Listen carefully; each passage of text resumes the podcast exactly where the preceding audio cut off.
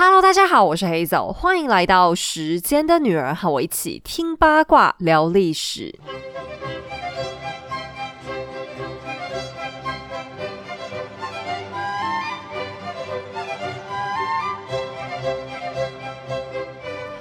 Vana Candles 来自瑞典的天然香氛，一年四季伴你随行，让你用一口深呼吸，瞬间脱离繁忙的工作和都市的喧嚣。七夕情人节近在眼前，Vana Candles 特别推出优雅浪漫的香氛组合。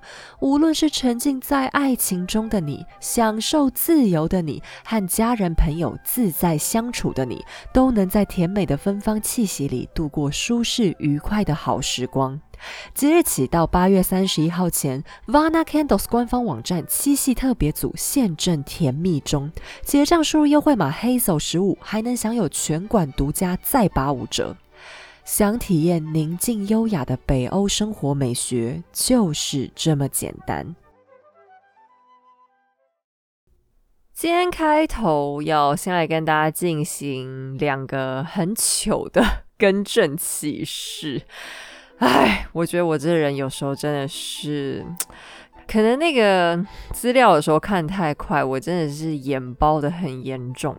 那这个更正呢，并不是我们上一期的节目，而是要再再上一集，也就是第七十八期，我们还在讲那个叶卡捷琳娜大帝的时候。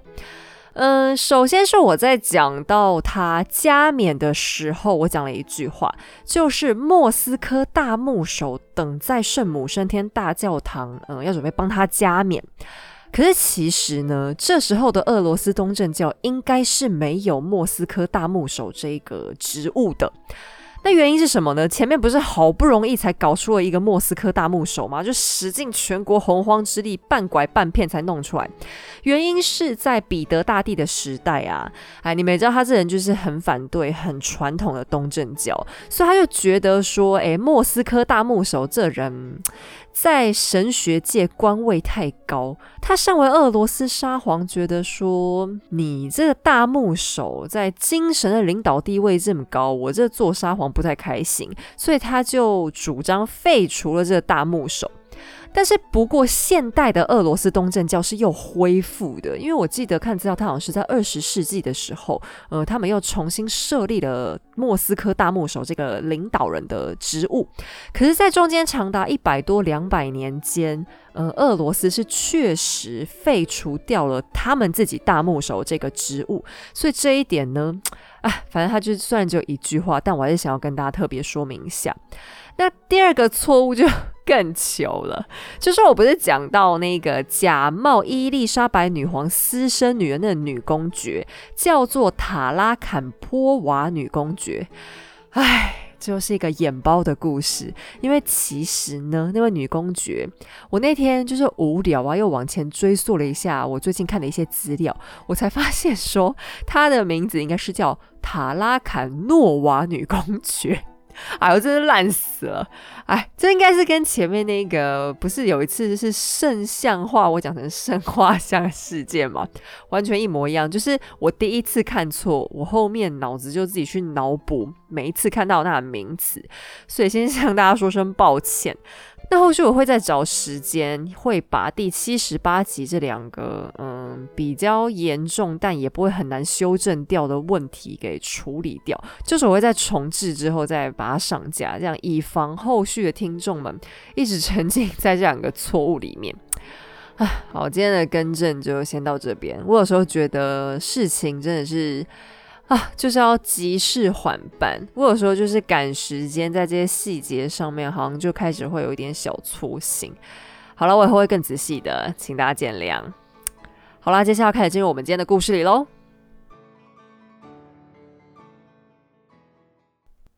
西元十八世纪初，普鲁士王国的首都柏林，在皇宫附近的森林里，一对制服笔挺的男儿正骑着马，举着枪，在森林里行动着。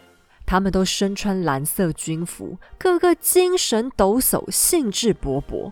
随行的猎犬当先往前冲，驱赶着树林中的兔子和野鸡，动物们四散奔逃。此起彼落的枪响震得树上的飞鸟惊慌地飞了起来，所以更多的枪声又响起了。男人们呵呵大笑，夸奖着叼回猎物的猎犬们。很快的，队伍当中的马匹背上都捆满了他们的战利品。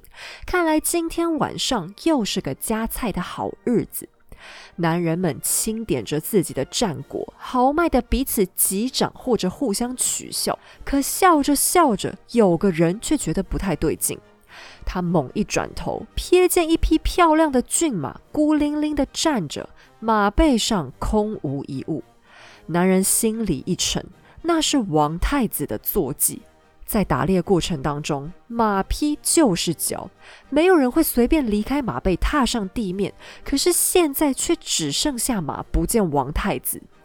可奇怪的是，这个男人也并不惊慌，只是他黑着一张脸，勉强走向领头的那名壮汉报告。而在一段距离之外的树林深处。乍看之下，蓝天白云、绿树红花，一片天然。如果你侧耳倾听，却会察觉到一阵悦耳的笛声。笛声的来源是几棵参天大树营造出来的隐蔽之处，有个金发少年正吹奏着悠扬的长笛，间中只有偶尔的虫鸣鸟叫，组合成一支令人身心舒畅的乐曲。然而，这一片宁静很快就被打破了。狩猎队伍循着笛声而来，团团包围住了几棵大树。原本神情悠哉的少年脸色发白，笛声却依然没有停止。狩猎队的领头大汉跳下了马，他身材五短，四肢发达，脸上神情严肃，眉眼之间充斥着阴暗的暴戾之气。他用德语大声咒骂。大步走上前，伸手抓住少年，就把他拖行到旁边的空地处，接着举起马鞭，劈头盖脸就是一顿暴打。狩猎队的其他男人纷纷沉默不语，有些人忍不住撇开了头，面露同情之色，可是他们却无人说话。那名壮汉就是现任的在普鲁士的国王腓特烈威廉一世。而那个挨揍的少年正是他们的王太子小斐特烈，其他的男人都是普鲁士的贵族军官，他们没有拦着国王，是因为他们知道拦也没用，太子挨揍简直就是家常便饭。说实在话，他们大多也不太欣赏太子的种种奇怪癖好，吹笛子、读书、写字、画画。他们普鲁士人怎么救出了个这么娘娘腔的王储呢？他要不要干脆去学绣花算了？可是尽管他们不赞同太子，国王陛下下手也实在太重了，常常把太子打得鼻青脸肿、鲜血直流。而文弱的太子倒也十分硬气，国王怎么打他都绝不投降，书照读，笛子照吹。从这一点看来，大家有时候也暗暗佩服他的骨气。太子明明知道会挨揍，但每次打猎的时候，他还是会想方设法躲起来，不愿意参加这野蛮又血腥的活动。可是这到底哪里野蛮血腥呢？贵族实在搞不明白。他不打猎，大家哪来的肉吃？难道抠门的国王会大发慈悲的让他们花钱买肉吃到饱吗？肿胀的嘴唇、黑青的腮帮子，还有流着血的伤痕，这些就是青少年时期腓特烈二世最常出现的造型。不过现在我们还不能叫他腓特烈二世，更不能叫他后来的外号腓特烈大帝，还只是太子的他，我们在今天接下来的故事里，还是先叫他腓特烈就好。这场狩猎几乎就是威廉国王和腓特烈整个父子关系的缩影。腓特烈出生在一个很不巧的时机。他在才一岁的时候，那个崇尚享乐、爱好逸文的国王阿公腓特烈一世就死了。假如他能再多活几年，在他的宽厚作风之下，或许小腓特烈的人生就会有截然不同的走向。可惜历史没有如果。从小腓特烈懂事以来，他身处的普鲁士宫廷根本没一个宫廷的样子，甚至连家的样子也没有，还更像是个军营。由于阿公当国王的时候太爱花钱，花到国库都已经见底了，爸爸威廉就开始走上了另一种极端，也就是绝对的节俭。威廉卖掉了宫廷当中的家具、马匹、珠宝和艺术品，原本金碧辉煌的建筑现在只剩下个空壳。你几乎可以说国王是家徒四壁。只不过他并非穷的，而是抠的。所有的钱都被威廉拿去养兵，只要军队不能用的东西，那通通最好拿去换钱。针对孩子们的教养，威廉也同样坚持奉行军令如山一般的精神。腓特烈不曾记得父亲对自己展现过任何温柔理解的样子，甚至他连爸爸对自己笑都没有见过。我们无从得知威廉到底有没有过为人父母的温情，只能看出他对腓特烈必定抱有很高的期许。腓特烈的每一天都必须按表操课，几点起床，几点洗漱，几点更衣，几点吃饭，这些日常生活的小事都没有任何弹性，因为负责照顾他的团队被国王要求，太子的一切都要按照着时间表进行。国王甚至还明确指示。你们要确保太子习惯以人类能达到最快的速度脱衣服和穿衣服，而且还要教到他不需要任何人帮助，自己穿脱也能达标。而且不管什么时候，他都要保持绝对干净，不能有任何一丝脏乱的痕迹。只不过是穿个衣服都要这么紧张，你可想而知，王太子的一天会是多么的紧张凄凉。他恐怕是这世界上少数从出生就开始当兵的人吧。那你可能也会觉得奇怪，孩子的爸如此凶悍，难道孩子的妈也不管管吗？此时的王后是英国嫁过来的公主苏菲陶乐西呀。我们先保持上一集故事的习惯，叫她陶乐西王后吧。如果可以的话，陶乐西当然也很想管呢。可是她自己对老公也怕得要死。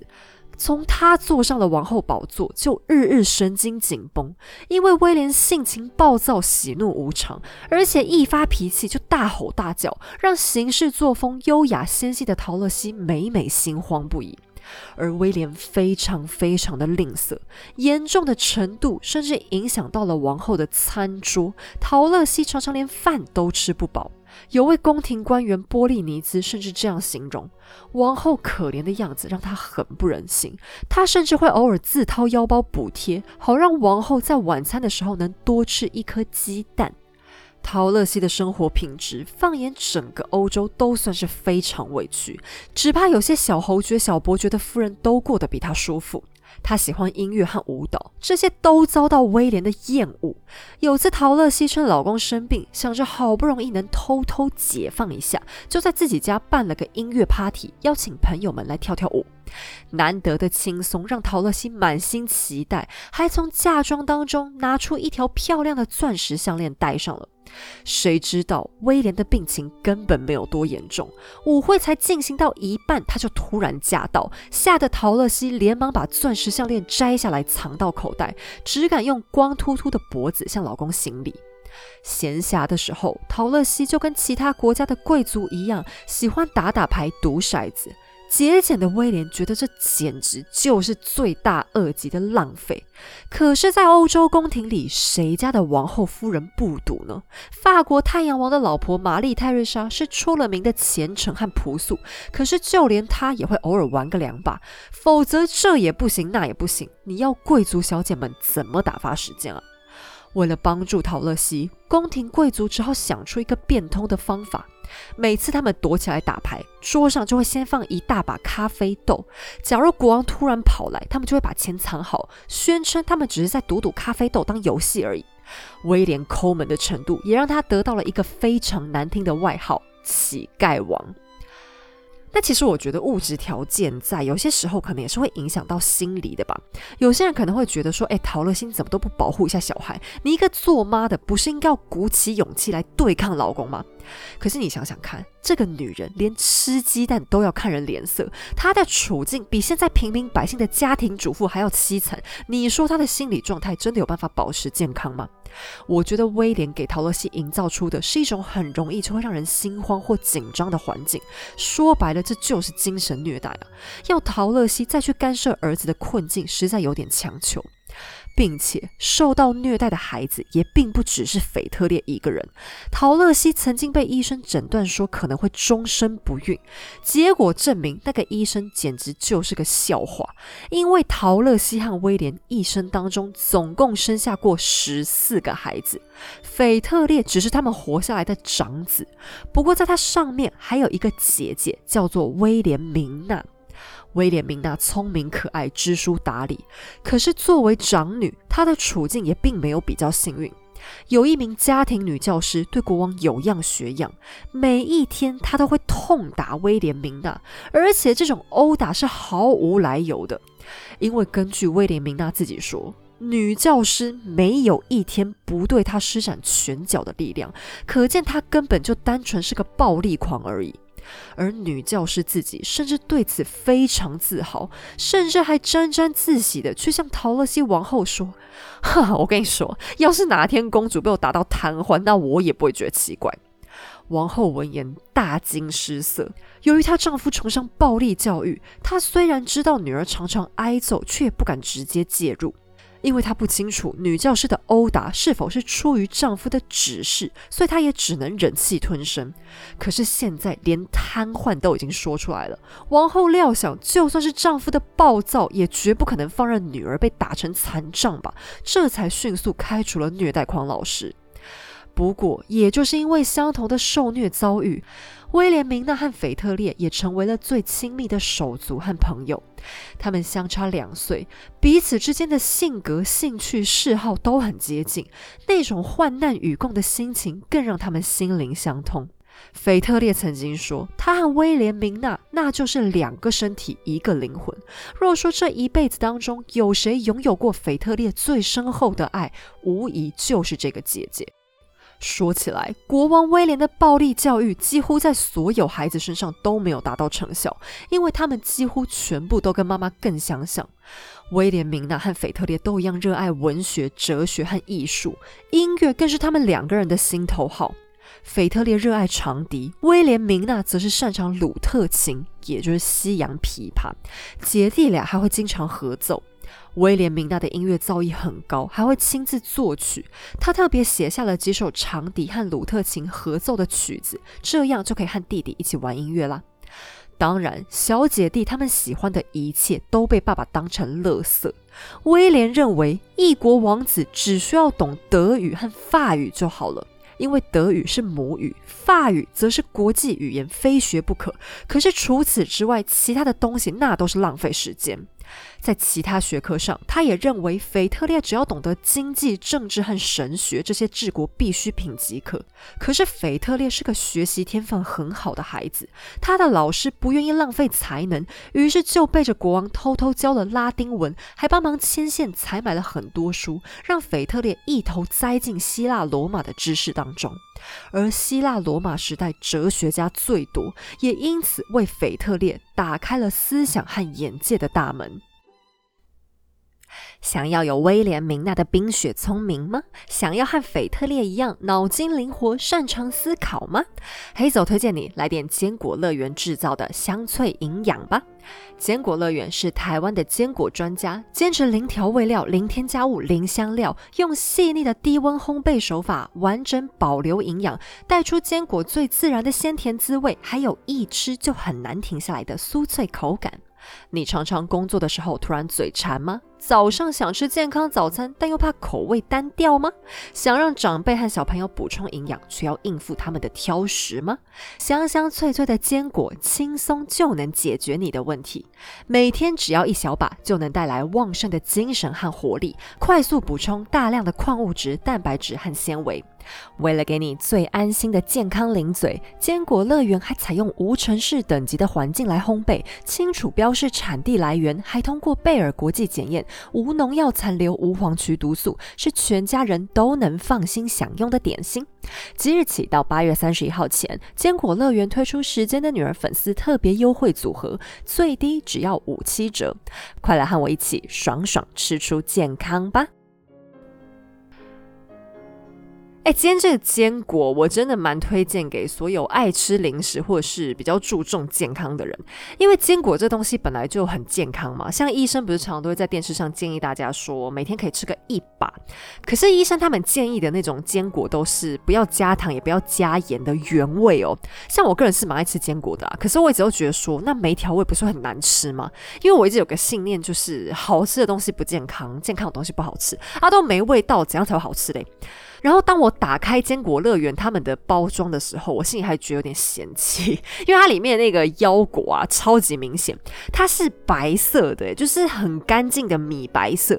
可是，在我心目中，本来好吃的坚果都应该是金黄色的，就是上面应该要裹一层糖或是蜂蜜什么的，然后烤的有一点点那种焦焦黄黄的颜色。所以我本来其实并没有很情愿把它们放到我嘴里，但我想说好啦，反正人家都已经送来了，我就至少我先吃吃看再说嘛。就没想到我。吃吃完还真的觉得说，哎，我真的应该跟这个坚果道个歉，我完全误会人家，因为它很香，完全没有那一种呃没有调味过的时候那种果物不是会有些油蒿味吗？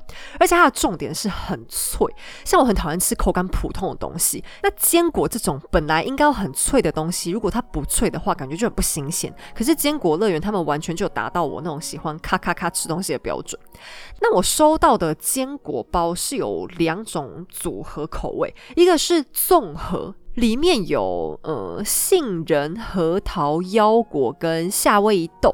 那它另外一种是五坚果，就是比刚才综合那四种再多一个胡桃。那我个人最爱的是杏仁跟腰果啦，因为它那个杏仁是超级脆，就你咬下去的时候，你的脑袋都要听到那个咔咔咔声音。然后它的腰果非常甜。就是我们都觉得说腰果应该是要果糖才会很甜吧，可是它根本就不用果糖，它直接吃下去就好，而且还很香。我觉得如果你就单纯吃，连续吃大概三颗那个腰果，你嘴巴里面还会尝到一点那种咸蛋黄的香味。那神队友他比较喜欢的是夏威夷豆哦，它的那个夏威夷豆啊，咬起来超级丝滑，就它明明是一个脆的坚果，可是你在咀嚼过程当中就完全不会觉得它硌嘴巴。那像因为夏天嘛，我就常常会早上起。床就懒得弄早餐，哎，就因为太热了，谁想走到厨房那边去？所以我就常常干脆就不吃早饭。可是因为我又很容易饿，所以我在吃午餐之前就会常常猛喝水。我好荒唐，大家不要学我。好了，反正总之呢，可是自从这个坚果送来之后，我的作息就重获新生。因为我早上就会拿一个碟子，直接倒一盘出来，就边工作边咬。那我建议你们大家最好是吃的时候，还是先从它的铝箔夹链袋里面倒出来啦。因为我也有试过，直接从袋子里面拿来吃，就不小心吃太多。它那个脆脆的，真的很容易没注意就一直拿、一直拿、一直拿到嘴里面去。好，在坚果乐园推荐给大家，希望大家吃零食的时候也可以健康一点喽。好，接下来我们回到故事里。奇妙的是，在所有腓特烈被允许的知识当中，他学的最差的一门就是德语。腓特烈的德语差到连他自己都觉得好笑，还自认说起德语来就跟个马车夫一样，水准低落。要说腓特烈的最爱，那一定还是法语。他觉得法语优雅细腻，透过法语，他也沾染了妈妈对启蒙思想的偏好，大量阅读了法国流传来的新观念。希腊罗马的哲学，再加上当代法国的理性，这两样偏偏都是爸爸威廉最讨厌的东西。威廉想要的是一个和自己完全相同、正经的儿子。作为普鲁士未来的国王，腓特烈怎么能把自己埋在书堆里，却不懂军事？于是威廉拼命把儿子从纸上扒开，又拼命的把他往军队操练上凑。你很难想象吧？俄国彼得三世崇拜的军事偶像，小时候竟然是个最反对军事操练的和平分子。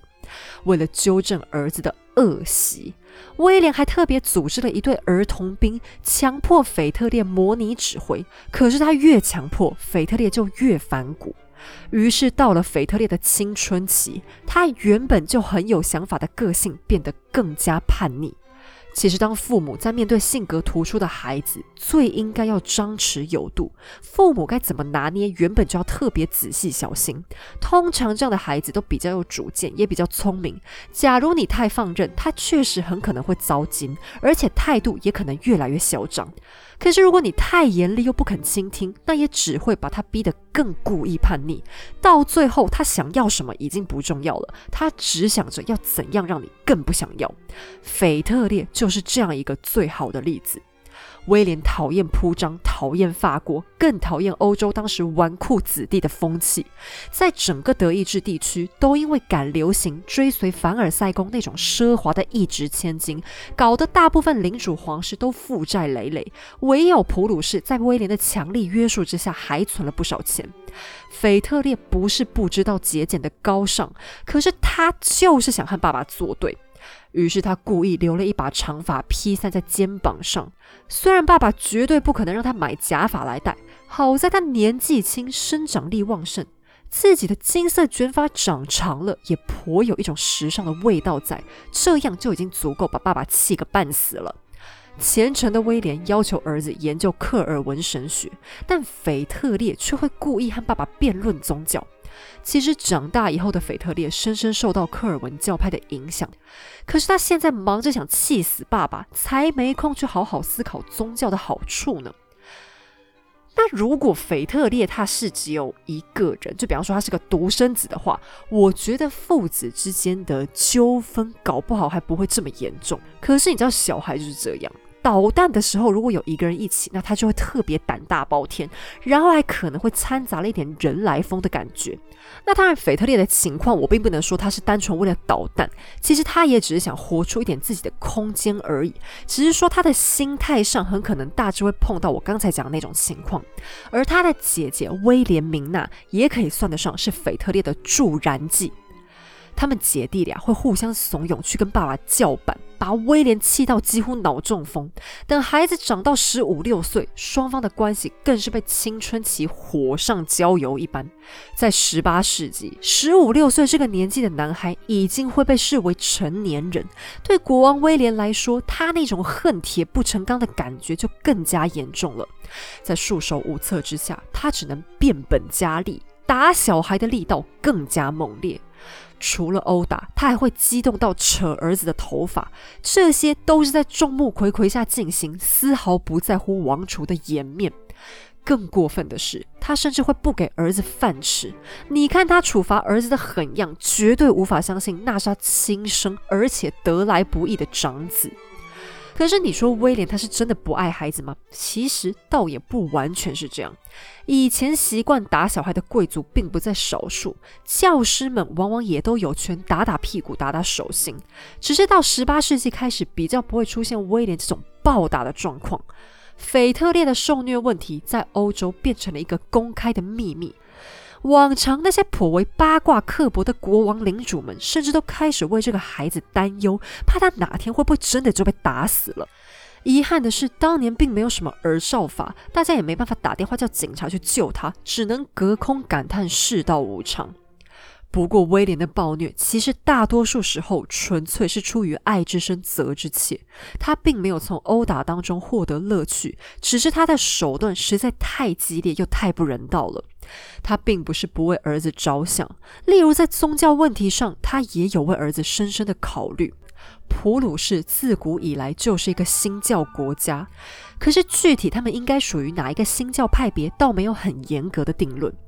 传统上来说，他们应该是路德教派，但皇室当时的主流却更倾向克尔文。而克尔文重要的主张就是预选说，唯有天选之人才能上天堂。但究竟谁是天选之人，就没人知道，因为上帝他自有主张。威廉他虽然万分虔诚，却有点傻气，因为他常常担心自己可能不是天选之人，就因此被搞到失眠郁闷。为了让儿子可以拥有平静的心灵，威廉特别叮嘱神学老师，还是先对腓特烈隐瞒预选说比较好。其实威廉他并不是个坏人，他就是一个传统那种我是为你好的家长。他性情耿直，不懂得转弯，但好处是他也没什么坏心眼，只是一心一意的想达成目标。会挨他揍的不只是腓特烈和威廉明娜，他的大臣要是绩效太差、表现不利，他当场照揍不误，也不会管人家脸上没面子。对他来说，面子又不能当饭吃，做事就是要有效率啊。他的粗暴正是因为他不懂得那些鬼域伎俩，也不会表里不一，所以他就只能用最直接的方式逼迫大家就范。威廉认为自己就是国家的公仆，既然坐在最高的位置上，就有义务要用最大的投入为国家努力。其实他接手的时候，普鲁士一片荒凉。首先，他们刚跑去参加完大北方战争，还记得吗？这场战争就是俄罗斯的彼得大帝和瑞典的查理十二两个人的大 battle。由于当代的瑞典太强大，普鲁士十分忌惮他们的扩张，所以在战争当中，普鲁士站在了俄国盟友这一边。可是战争之后，普鲁士所得只有一小块地，军队的损耗却非常严重。威廉心知肚明，军队就是普鲁士唯一的依靠，因此他胆战心惊的开始疯狂练兵。在他当国王的任期，他接手的军队有三万多人。可是等他 pass 出去的时候，人数增加了一倍不止，而且纪律严明，让全欧洲的国王看了都要流口水，也让威廉赢得了一个强悍的外号——士兵王。可是光有军队也不够，所谓兵马未动，粮草先行。打仗比军力更重要的就是后勤补给。可是你光有一堆兵，谁能来喂饱他们呢？所以百姓的数量也不能少。在大北方战争之后，东普鲁士遭遇了一场大瘟疫，国家人数大打折扣。威廉便亲自邀请了两万新教徒移民，热情欢迎他们加入自己的行列。为了加快国家发展，威廉还做了一件世界级的创举，那就是实施国民义务教育。他知道读书识字和智商之间有绝对关系，而且他一点也不希望养出四肢发达、头脑简单的军队。于是他开设了一千八百所学校，要求全国人民至少必须读完小学。这时候的平民百姓，他们对读书还是兴趣缺缺的时候，威廉必须采取强迫的手段，才能达成知识普及的第一步。实际上，这是一件很讽刺的事情啊！因为威廉他信奉的是绝对的君主权威，而且他个人还相当讨厌深入的知识学问。可正是他这样的人，却开创了让人民享有受教权的先例，做到了民主发展的基础。不过反过来说，威廉他也是第一个让知识受到政治控制的人。在他之前，学术领域几乎拥有绝对的自由。一个国王如果对学术知识不喜欢，那他只能杀死或者驱逐那些在对立面的学者。可是想要扭曲学术内容，那就难了。因为学术圈也很小啊，如果有任何人为的痕迹，其实很快就会被发现。可是当义务教育开始，知识变成全民都必备的东西，国王反而可以从最源头就开始管控人民的学习内容。于是，原本用意良好的政策，无意间也改变了学术圈的生态，知识也永久的成为政治武器。这一点，在几百年之后的今天，都还是没有改变的。另外呢，为了国家的长治久安，威廉还决定要好好搞定行政体系。他把自己当成公务员，所以也更清楚，要是公务员装死偷懒，甚至中饱私囊，那会对国家造成多大的影响。于是他亲自设计。口述了一条又一条的公务人员管理办法，总共包含三十五章两百九十七个段落。只要你是个公务员，就不用想摸鱼，因为全国上下所有的公务员，你的工作都已经明明白白的被记录在上面了。高阶的公务员，你们更是不要幻想坐领甘心，因为国王他很快就会发现，马上啊，他就会亲自过来送你退配。而不只是公务员在威廉手中各司其职。普鲁士的人民也一样，你们休想有人偷懒。为了扩张军力，威廉把军队制度大改造。原本他们采用的是募兵制，也就是找人自愿来当兵，然后发薪水给他。那我们现代人在听到当兵，大部分都会避之唯恐不及。可是，在以前，当兵其实可能还是一项蛮受欢迎的职业发展，因为基层百姓他们的资源太少，你能找到的工作可能都没什么收入，也没有什么发展空间。但当兵的话，将来你就有机会升迁，表现优秀，还有机会能当上军官，这样就全家翻身了。可是，这种自愿当兵的制度。毕竟招募起来还是比较慢一些，很多人他还是比较喜欢平安度日啊，穷一点又没关系，至少不用怕战死沙场吧。于是威廉着急之下，渐渐就把国家改成征兵制，也就是按人头抓人来当兵。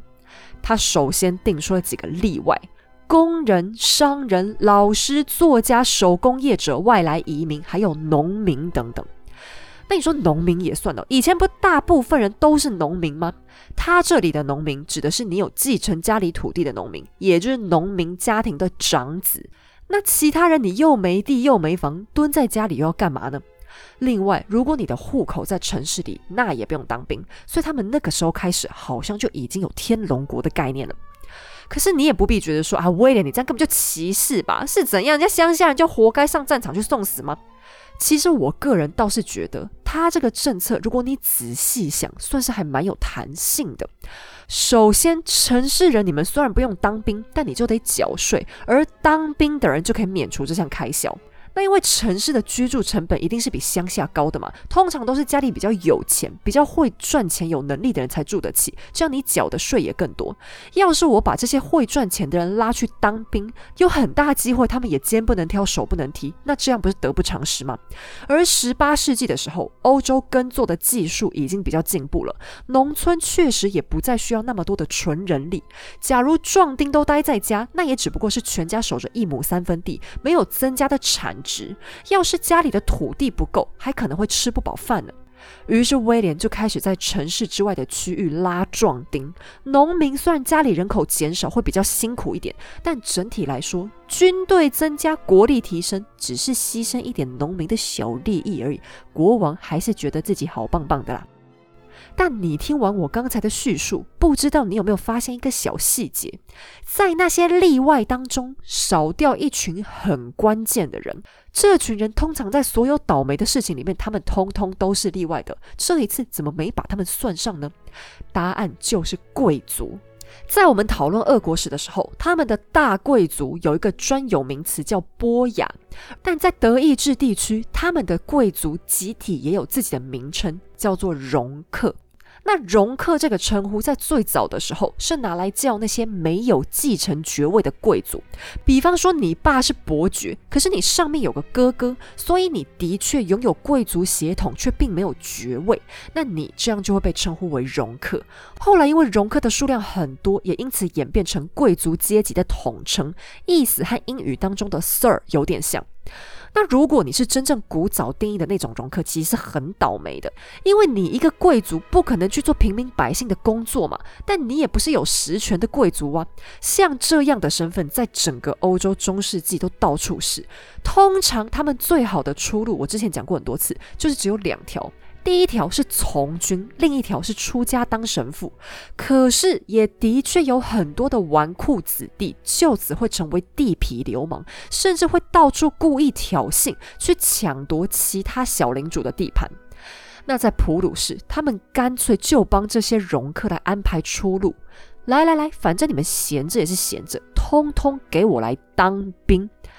说当兵其实也不是真的当兵，容克的起点会比基层子弟高，通常都是由小军官开始做起。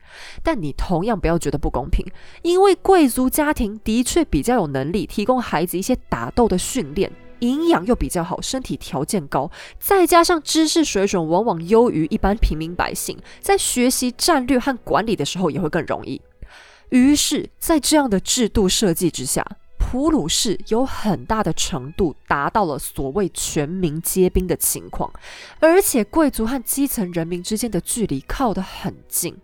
你想想看，他们都在同一个部队里服役，同吃同睡，打仗的时候还一起流血，那种患难与共的感情反而让他们更团结。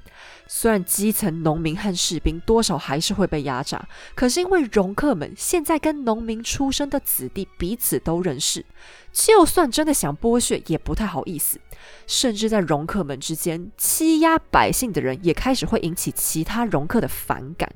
普鲁士的这个征兵制度，在当代的时空背景之下，就这样意外促成了一种凝聚力。除了常规军队，威廉还剑走偏锋，组织了一个别开生面的军团。你别看威廉好像是个一本正经的严肃汉子，他也有属于自己的异想世界。大家都知道，在希特勒的纳粹德国时期，曾经展开过无数恶名昭彰的优生学实验。但希特勒绝对不是第一个用心不良的德意志统治者，在恶劣的人体实验上。他还得称腓特烈威廉一声前辈呢。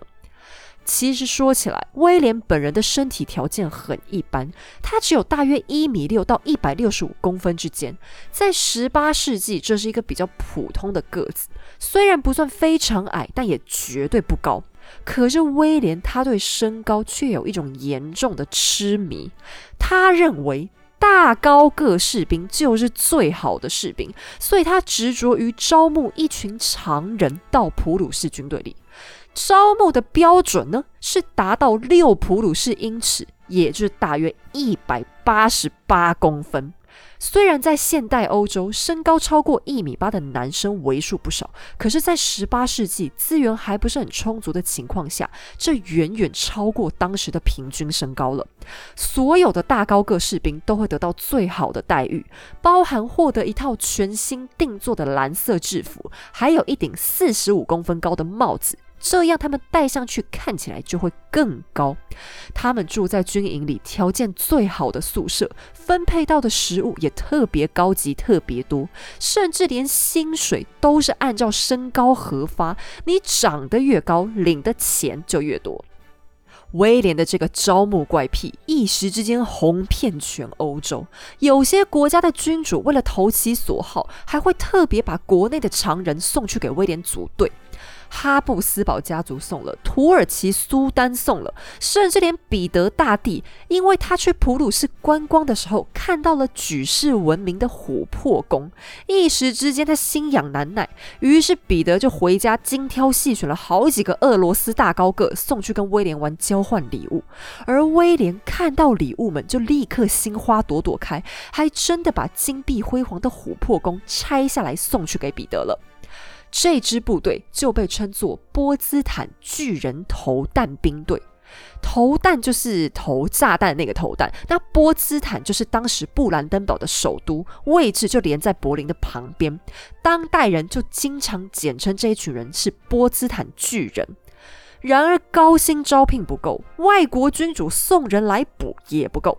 其实大多数的巨人都非常不愿意加入这场怪物秀。虽然巨人的待遇很好，而且饱受国王重视，甚至他们还不需要真的上场打仗。原因是威廉认为巨人们太珍贵，要是上场被打死了，他岂非得不偿失？这些巨人最大的功用就是给威廉当表演一样看。当他心情不好的时候，就会跑去参观巨人；甚至当他卧病在床，还会想念他们，到亲手拿起笔来，仅凭印象就能画出他们的样子。说起来，这个巨人部队就像威廉私有的马戏团。你说，好好的大男人，整天没啥事好做，就只是被关着，随时都要跑去表演阅兵，谁还会高兴得起来呢？所以，这个波茨坦巨人队是很难招募的。而为了快速满足国王的癖好，普鲁士人竟然会去绑架高个子男人。有些国民会响应国家政策，绑架自己身材高挑的邻居或亲戚去换钱。有些穷人甚至连儿子都卖。腓特烈的巨人癖近乎疯狂，他甚至还试图绑架过一个特别高大的奥地利外交官。有一个将近两百二十公分的爱尔兰人，甚至在找工作的时候被假招募真绑架。到了面试的时候，他才发现自己被坑，当场就被绑上船，直接送去了普鲁士。假如有贵族发现领地上的农民家庭生出了特别短脏的婴儿，就会在孩子身上绑一条红色的领巾，关注他是否将来会长成可以卖给普鲁士国王的巨人。威廉对巨人的痴迷，最后还发展到令人发指的地步。他曾经说。那些世上最美的女人，我都不放在心上，但那些巨大的男人，他们就是我的弱点。诶，这话越听越怪，不知道的人还以为威廉对巨人有啥肉体上的欲望呢。但威廉的癖好比那还要更离谱，他展开了人类第一代优生学人体实验。首先。在最一开始，他是强迫巨人男性和身材特别高大的女性进行配种，期望这配种配一配就能培育出更加高大的小孩。但人类凭借基因能长到的身高，逐渐也满足不了威廉了。他开始想用外力为巨人增高。他搞来一个特制的固定架，把巨人们绑上去，强制拉伸。他不在乎巨人们痛苦的哀嚎，甚至还兴致盎然的亲自观赏，还把这样的酷刑当作是午餐时间的娱乐节目。后来是因为他担心好不容易招募来的巨人会死光光，这才勉为其难的停止实验。可怜的巨人们空有身高，却只能任人摆布。假如你胆敢逃跑，那等待着你的就只有铺天盖地的搜捕和唯一死刑。有些巨人们承受不了折磨，就只能自我了结了。这支波兹坦巨人投弹兵起初人数在大约两百到三百人，到最后却扩张了十倍以上，而为了豢养他们所费的开销大约是普通士兵的四倍之多，却全然没有实质的战争贡献。威廉的继承人对此感到非常无言，才终于把他们拆散了边境正规军，终止这场无聊的怪物秀。而威廉的怪癖在欧洲声名狼藉，达尔文在进化论的相关文章当中还特别写道：人类在当代之前从未被进行过刻意配种，只除了波茨坦巨人兵。不知道当希特勒在大搞种族主义的时候，是否刻意仿照了威廉的思想？可是他们两者之间对人类遗传学的变态痴迷却不谋而合。不过这些波茨坦巨人所受的苦，要是和王储小斐特烈比起来，竟然还是略逊一筹。腓特烈长越大，对父亲所有的行为都越加的反感，双方作对的情况剑拔弩张。腓特烈会公然嘲笑父亲的信仰，或者故意摆出瞧不起人的态度和父亲辩论。然而，双方的冲突接下来又来到了另一个最高点，原因是腓特烈的婚事。不幸的是。腓特烈他爸热衷于报效祖国，可是他妈却也同样具有政治野心。陶乐西王后作为英国国王乔治二世唯一的手足，她的英国继承顺位排名很靠前。作为一名有思想的独立女性，她对王位也一样很有想法。可是因为乔治二世自己也生了不少孩子，所以假如陶乐西想要达到愿望，就只剩下一条路可走。我当不成英国女王，但我的血脉仍然有机会啊！于是，陶乐西热衷于撮合儿女的婚事，他想要确保自己的影响力可以达到英国的第三代。于是，他不停鼓吹要威廉明娜和腓特烈嫁娶英国的王储和公主。好，那威廉他对陶乐西的态度其实也是有点纠结的啦。在婚前，陶乐西就是他的梦中情人，但婚后他们两个因为个性不合，生活当中摩擦不断。可是陶乐西偏偏他的政治敏锐和头脑又很出色。有一次，威廉得了重病，在危急关头，他被迫册立遗嘱，还指明希望由陶乐西将来亲自为儿子摄政。并且他还将这份万分重要的遗嘱秘密托付给了陶乐西。彼得大帝在拜访普鲁士期间，威廉还任命陶乐西来负责这个接待的任务。虽然粗鲁的彼得最后差点毁灭了普鲁士宫廷，但种种迹象都不难看出，威廉其实颇为看重老婆的能力。然而陶乐西他绝对不是威廉的贤内助。因为不论是作为母亲或妻子，她根本都无法认同老公的疯狂行为。而陶乐西她自己也经常被情绪冲昏了头，会利用儿女试图打击报复丈夫。根据威廉明娜所说，腓特烈之所以会和爸爸作对到底。妈妈其实也要负不少的责任。无论爸爸的要求是什么，妈妈都会教唆腓特烈反其道而行。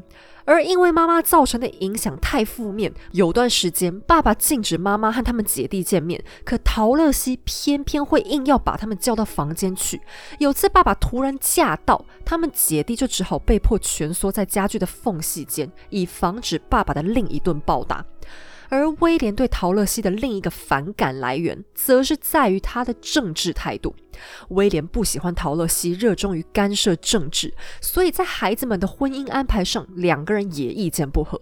陶乐西理所当然地站在英国那一边，但英国的敌人奥地利，同时却紧紧抓着威廉的心。于是，英国和奥地利互相操弄着这对夫妻的意志，而奥地利同样也提出了双重婚约的要求。那在历史记录上，针对腓特烈姐弟的婚姻问题，大多都只是简单讲到这里，然后最后就很单纯的以威廉讨厌英国，所以转向奥地利作为结束。可是实际上，陶乐西他曾经成功说服过威廉和英国的婚约建立。由于迎娶太子妃姿势体大，英国国王还亲自来到柏林见过了威廉明娜之后，才心满意足的同意了这门双重婚约。可是当婚约签订在即，却换了普鲁士这一方出了个大问题：陶乐西王后竟突然生了个孩子。什么叫突然？就是他有天突然肚子痛起来，结果就挤出了个小孩，这么突然。这时候的陶乐西其实明明已经有了大量的生育经验，可是不知道为什么，她居然对这次怀孕毫无所觉。等分娩突然来临时，她自己也吓了一跳。在一项恶毒的宫廷当中，这立刻就成为一项高速流传的超级丑闻。而威廉国王更是认定了这必定是老婆在给他戴绿帽，所以才故意隐瞒了这次怀孕。假如肚子里是国王的种，王后何必偷偷摸摸？必定是陶乐西她偷吃来不及插嘴。这样下三滥的女人，你看我不打死你！其实陶乐西当真冤枉，虽然她打从心底对老公感到讨厌，却也没那个胆子搞外遇。何况你从她生育过十四次的频率就可以知道，威廉他们夫妻同房的次数应该不少。就算陶乐西是真的出轨怀孕，多的是欺骗的理由和机会，又何必要隐瞒这种一定会啪康的事情呢？但威廉他是个头脑简单的超级直男，他没有多想，而是完全被愤怒冲昏了头，直接杀进陶乐西的房间，对这个产妇劈头盖脸就是一顿暴打。王后的首席女官拼命的挡住国王，还大声喊着：“假如您是来杀老婆的，就请您立刻离开。”陶乐西又羞又气，涨红了脸，一句话都说不出来。不甘心的国王被挡出去之后，只好找上御医，质问王后通奸生子的可能性。而御医严重否认了国王的想法。虽然我不知道他的根据是什么，大概医生也是见惯了威廉发神经吧。反正御医很明确的捍卫了王后的名誉，甚至还严肃的说：“假如您只是王后的丈夫，而不是她的国王，恐怕他早就跳起来把您掐死了。”有了御医作保，威廉这才尴尬的冷静了下来，向陶乐西道歉，结束了这个尴尬的争端。可是伤害已经造成了，国王和王后之间的嫌隙越来越深，而奥地利却见缝插针，格外殷勤的向威廉疯狂指控英国的阴谋算计和居心不良。奥地利哈布斯堡处心积虑的想拉拢普鲁士同盟，将来才能利用他们对付强悍的法国。威廉被奥地利的种种煽动，弄得心猿意马。此时，他也意识到，英国的势力似乎已经在普鲁士国内太深入了。陶乐西王后对儿子的影响力更是大到难以忽视。身为一个国王和父亲，他都不允许自己的权威被侵犯。可是，接下来真正让这门婚约破裂的，则是另外一件极其荒唐的事情。这个时候的英国，由于安妮女王爵嗣，已经转交由汉诺威家族统治，而汉诺威选侯国原本就在德意志地区，算得上是普鲁士的好邻居。可是威廉的手下竟然大辣辣跑到汉诺威，绑架了好几个大高个扩充巨人军团，还另外进行了一些人口买卖。这种行为当然引起了英国国王的不满，而威廉为了心爱的巨人兵团，当然也死都不肯让步。于是他对婚约谈判喊停，但陶乐西却一意孤行，坚持和英国的外交团队继续联络。威廉知道以后，心头火起，便派人去威胁王后：“你要么让女儿嫁过去奥地利王室，要么你现在就给我去终身监禁。”至于腓特烈的婚事，那就更不用说了。这下子，威廉绝对不允许他迎娶英国公主。而那个奥地利派来的女孩名叫克里斯汀，家里是德意志地区的一个小亲王国。克里斯汀仪态端庄，气度雍容。说实在话，她完全配得上未来的普鲁士王后宝座。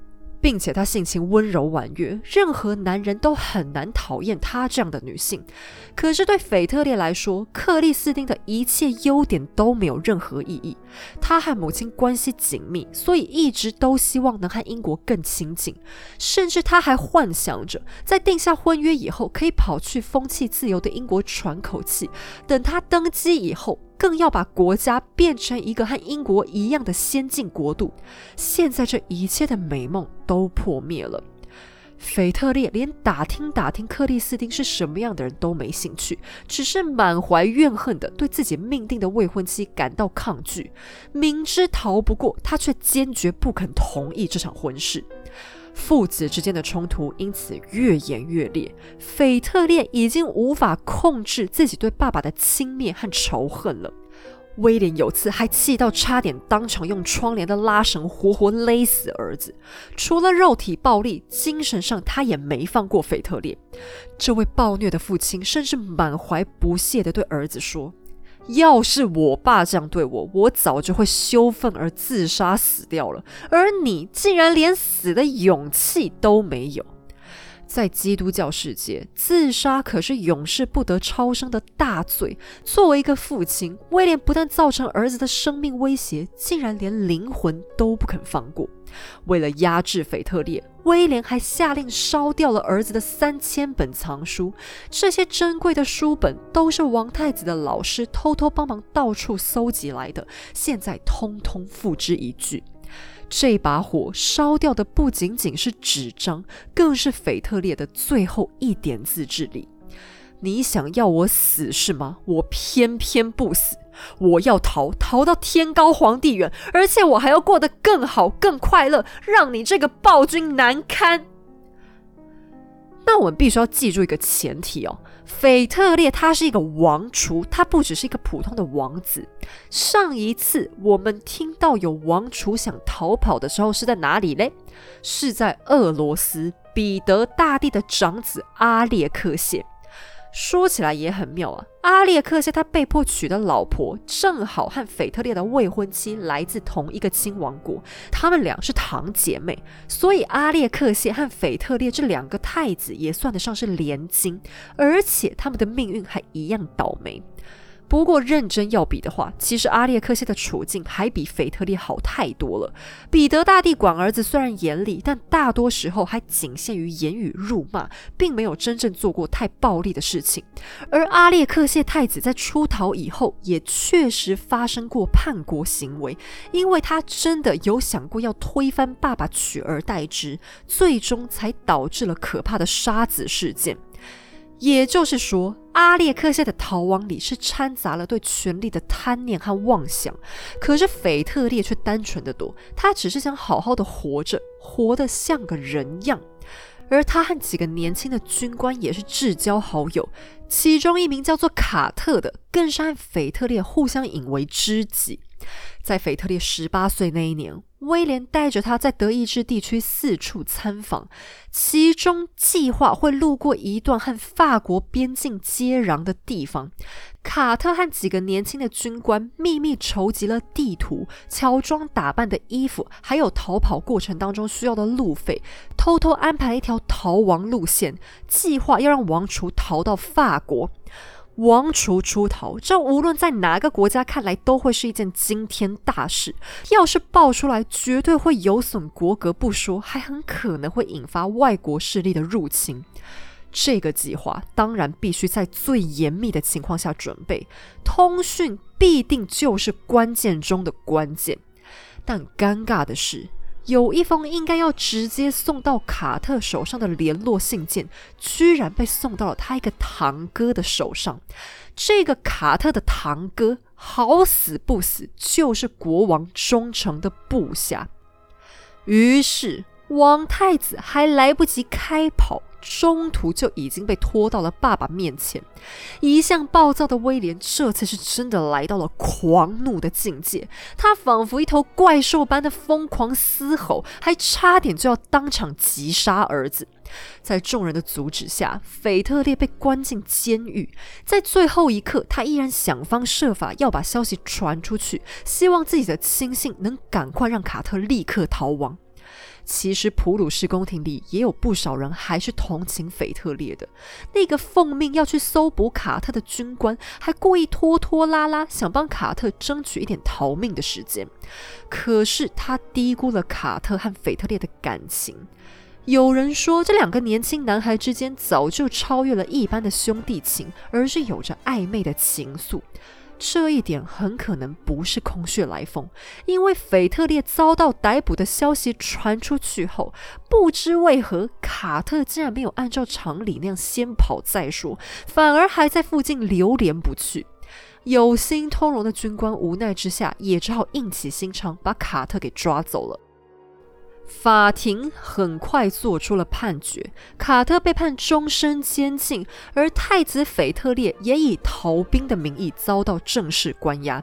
可是法官们却立刻陷入了两难，因为以军事立国的普鲁士对逃兵的处罚就是唯一死刑。可那是王太子啊，法官们怎么也不愿意做出这样的判决。假如他们真的判下死刑，那要是最后腓特烈没死，倒霉的岂不是换成法官了吗？可要是他们给太子判了个轻罪，威廉国王肯定又要大发雷霆。这对父子，他们谁都惹不起啊。于是，聪明的法院把案子退回去给国王，要他自己看着办。你们父子吵架，别拿我们当夹心饼干。威廉他倒也乐得自己来，丝毫没有因为父子亲情而不忍心。现在他还知道，儿子逃跑的背后是有人在为他打点一切。毕竟父子一场，威廉就立刻决定转换攻击对象，直接把卡特的无期徒刑改成了死刑。为了给儿子长点记性，威廉特别为卡特选定了行刑地点，就在关押腓特烈的监狱外面。行刑当天，卡特被押送到刑场，而身处高楼层监狱的腓特烈也被强压着站在窗边。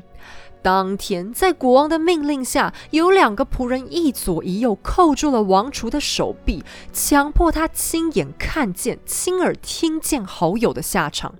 腓特烈如遭雷击一般，几乎连站都站不直。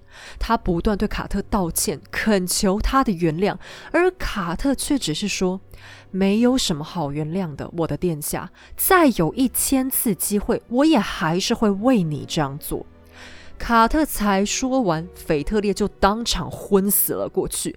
刽子手的长剑也冰冷冷地砍下了那颗忠诚的头颅。悲伤和内疚击垮了腓特烈，出逃的计划完全是他个人一时冲动的结果。他曾经把这件事偷偷告诉普鲁士的驻法大使，大使非常同情他，同时却也警告这是很危险的，您这样做绝不会有好下场。而卡特甚至都没有考虑过危险，就毅然决然地支持帮助自己。害死卡特的不是别人，正是腓。特烈的轻率和无知啊！醒来之后的腓特烈从此性情大变，或者说他看上去再也不是从前的那个人了。他不再叛逆，不再反抗，而是顺从又谦卑。威廉国王在杀了卡特之后还没出够气，依然继续关押腓特烈，还剥夺了他的军衔。又过了两个礼拜之后，腓特烈才从监狱里被放出来。可是他依然不能回家，而是单独被留在监狱所在的城市，接受严格的军事和政治教育。他的朋友都不被允许靠近，连他最亲爱的姐姐威廉明娜也没办法和他见面，因为威廉认为陶乐西和威廉明娜母女一定是儿子逃跑的共犯。但此时的腓特烈好像并不在乎自己的孤立无援，他全心全意的学习着。威廉国王则是冷冰冰的表示：假如腓特烈不能彻底悔过，那他就等着在原地枯萎腐烂吧。这个狠心的父亲向他的大臣说：“我希望我儿子啊，最后不会走上刑场，但我个人很怀疑他能不能做到。”过了大半年以后，威廉听说腓特烈已经成为了一个几乎完美的普鲁士王储，才终于愿意屈尊降贵，亲自去看看儿子。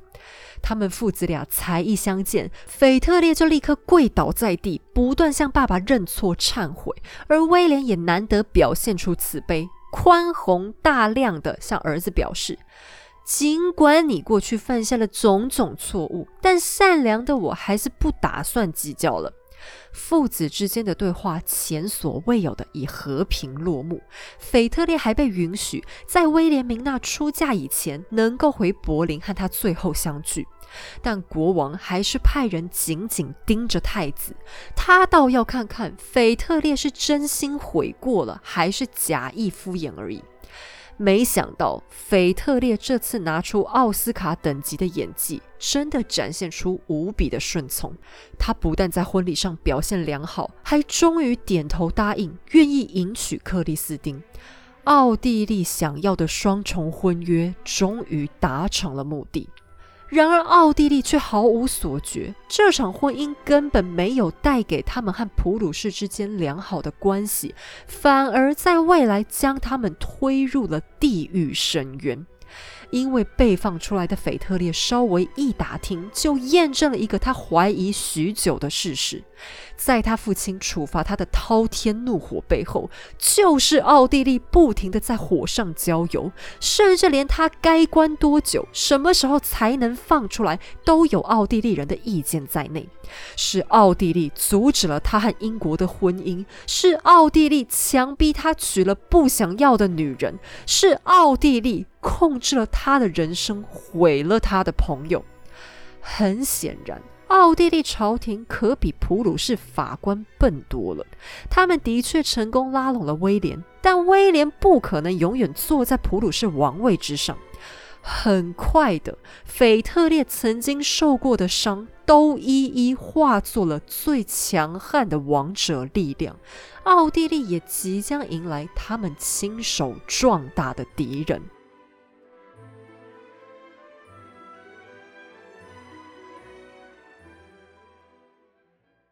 卦时间。今天我们要讨论的八卦是，我们曾经介绍过非常多的国王父亲，他们的确有出现过很多的狠角色，但威廉他也未免太可怕了一点吧？他是真的想过要杀死腓特烈吗？他到底干嘛要那么恨儿子呢？一个做爸爸的有需要这么凶狠吗？嗯。很可怕的答案是，威廉在逃亡事件当中是真的想要杀掉腓特烈，然后让他的小儿子奥古斯特接班。这不是我说的哦，是其他历史学家也是这样判断。我只能说，威廉他真的不是一般人。俗话说，虎毒还不食子。以前我们觉得恐怖伊凡已经够恐怖了吧？可是伊凡他杀儿子，那还纯粹只是不小心。他那一大棒子打下去之后，就立刻后悔的大哭。于一生当中还不断忏悔自己的错误和冲动，可是威廉却真的处心积虑的想要杀子。那为什么威廉要这么狠毒呢？其实，首先我们要明白，威廉他是一个责任感非常强烈的人，他对于国家就是有一种牺牲奉献、无私无悔的精神，认为自己的一切都应该要为国家而生，为国家而死。对他而言，儿子没有国家重要，而且反正他儿子多。这一点倒是彼得大帝和恐怖伊凡都比不上的事实。威廉一共有四个长大成人的儿子，而他特别偏爱次子奥古斯特。或许威廉也曾经暗自怨恨过，为什么偏偏是腓特烈被先生出来吧？可是说到威廉和腓特烈的父子冲突，我觉得中间也实在有太多的外力介入的原因在。首先是陶乐西王后的角色不断在让事情更恶化。呃。我觉得这个故事其实也应该要被我们拿来当做一个很重要的借鉴啦。就是说，夫妻之间呢，你们不管有什么纠纷，都不要去没事扯到小孩身上。陶乐西她是个很有野心的女人，我觉得这点是没什么不对。因为你身在皇家，如果没有野心，那其实反而我觉得你是一个没上进心的人。可是你也不能把自己这方面的欲望想要透过小孩才来达成呢。然后你跟老公感情不好，这中间当然是有很多的原因在啦。那威廉绝对也是有很多的问题。可是陶乐西自己最主要的原因是他其实心态上是很瞧不起威廉的。他觉得威廉是大老粗，觉得他没文化、没水准，然后书读太少。那威廉也没什么好说啦，做人丈夫和父亲，结果这么抠门、这么霸道，被老婆抱怨那也是刚刚好而已。